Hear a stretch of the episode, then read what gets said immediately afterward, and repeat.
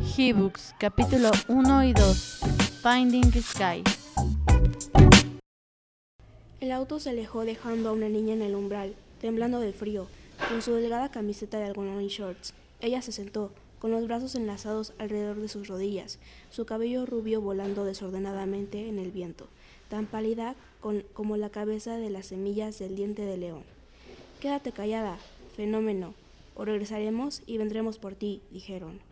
No quería que ellos regresaran por ella, eso lo sabía con certeza, aun si no podía recordar su nombre o dónde vivía.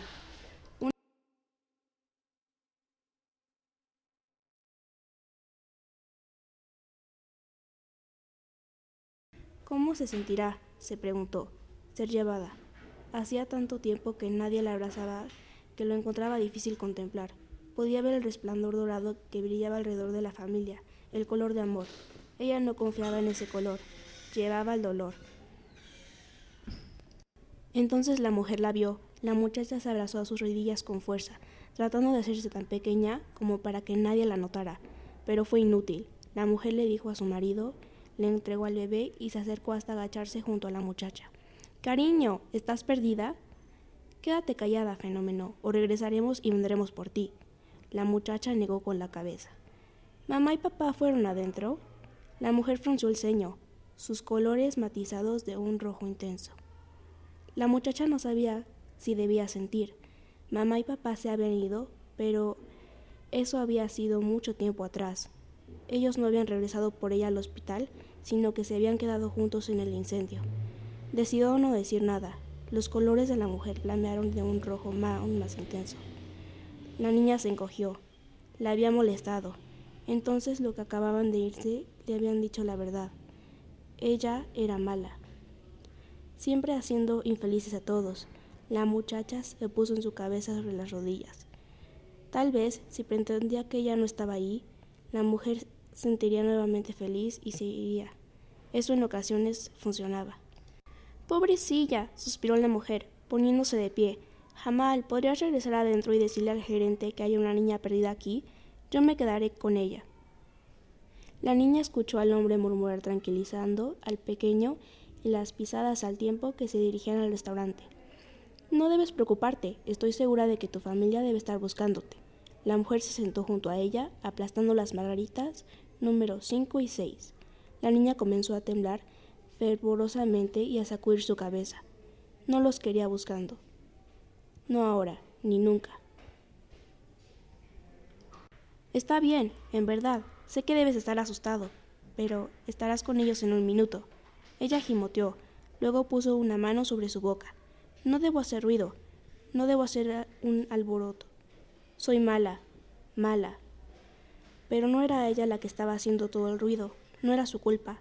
Ahora había montones de personas alrededor suyo, la policía usando chaquetas amarillas, como aquellas que habían rodeado su casa aquella noche, voces hablándole, pidiéndole su nombre. Pero era un secreto, y ella había olvidado la respuesta hace ya mucho tiempo.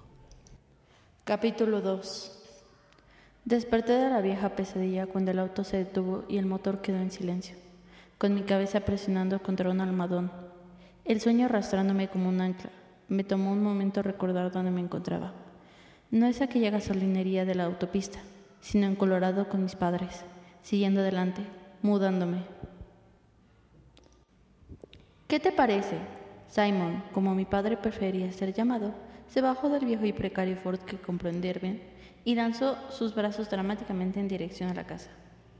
Su larga cabellera castaña, con algunas canas, se le estaba soltando en su entusiasmo por presumir nuestro nuevo hogar. Con el techo a dos aguas, paredes entablonadas de madera y ventanas mugrientas, no lucía prometedora. Casi que esperaba que la familia Adams saliera abalanzándose sobre la puerta del frente. Me senté y froté mis ojos, tratando de ahuyentar el miedo que permanecía luego de uno de mis sueños. Oh, cariño, es fabulosa. Sally, mi mamá, se rehusaba a ser desanimada, el terrier de la felicidad, como Simon chismosamente la llamaba, aferrándola con sus dientes y negándose a liberarla. Salió del auto, lo seguí no muy segura de lo que si estaba sintiendo era jet lag o ring black.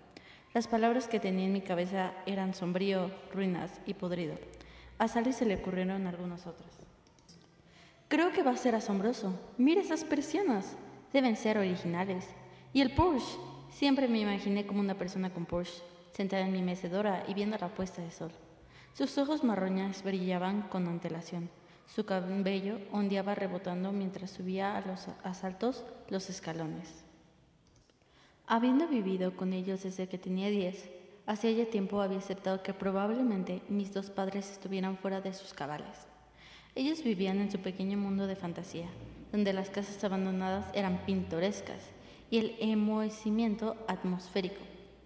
A diferencia de Sally, siempre me consideré a mí misma como el tipo de persona ultramoderna, sentada en una silla que no fuera refugio de gusanos y en una habitación que no tuviera estalacitas en el interior de sus ventanas en el invierno. Pero olvídense de la casa. Las montañas por detrás eran impresionantes, alzándose increíblemente alto en el despejado cielo otoñal, con un dejo de blanco en sus picos. Ellos rodeaban a lo largo del horizonte como una ola congelándose en el tiempo, atrapada justo cuando estaba a punto de bajar sobre nosotros. Sus laderas rocosas eran teñidas con rosa a la luz del atardecer, pero donde las sombras caían sobre los campos de nieve se volvía de un frío color azul. Los bosques que ascendían a sus lados ya estaban atravesados con dorado, pilas de álamos encendidos contra las oscuridades de los abedules y pinares. Pude ver un teléfono y los claros que señalaban las pistas de esquí, todos luciendo prácticamente verticales. Estos tenían que ser de las altas rocosas acerca de las que había leído cuando mis padres dieron la noticia de que nos mudábamos de Richmond y el Támesis a Colorado. Les habían ofrecido un año como artistas en residencia en un nuevo centro de arte en un pequeño pueblo llamado Rickenrich. A un multimillonario local y admirador de su trabajo se le habían metido en la cabeza que el complejo de esquí del oeste de Denver necesitaba una inyección de cultura, y mis padres, Sally y Simon, eran los que debían hacer. Cuando me presentan las buenas noticias, eché un vistazo a la página web del pueblo y encontré que Ridge era conocido por sus 300 pulgadas de nieve cada año y no mucho más. Había esquí, pero nunca he sido capaz de pagar el viaje escolar a los Alpes así que eso me dejaba un millón de años detrás de mis contemporáneos. Ya me había imaginado la humillación del primer fin de semana nevado cuando tropecé con los terraplenes infantiles y los otros adolescentes pasean a gran velocidad por las pistas profesionales.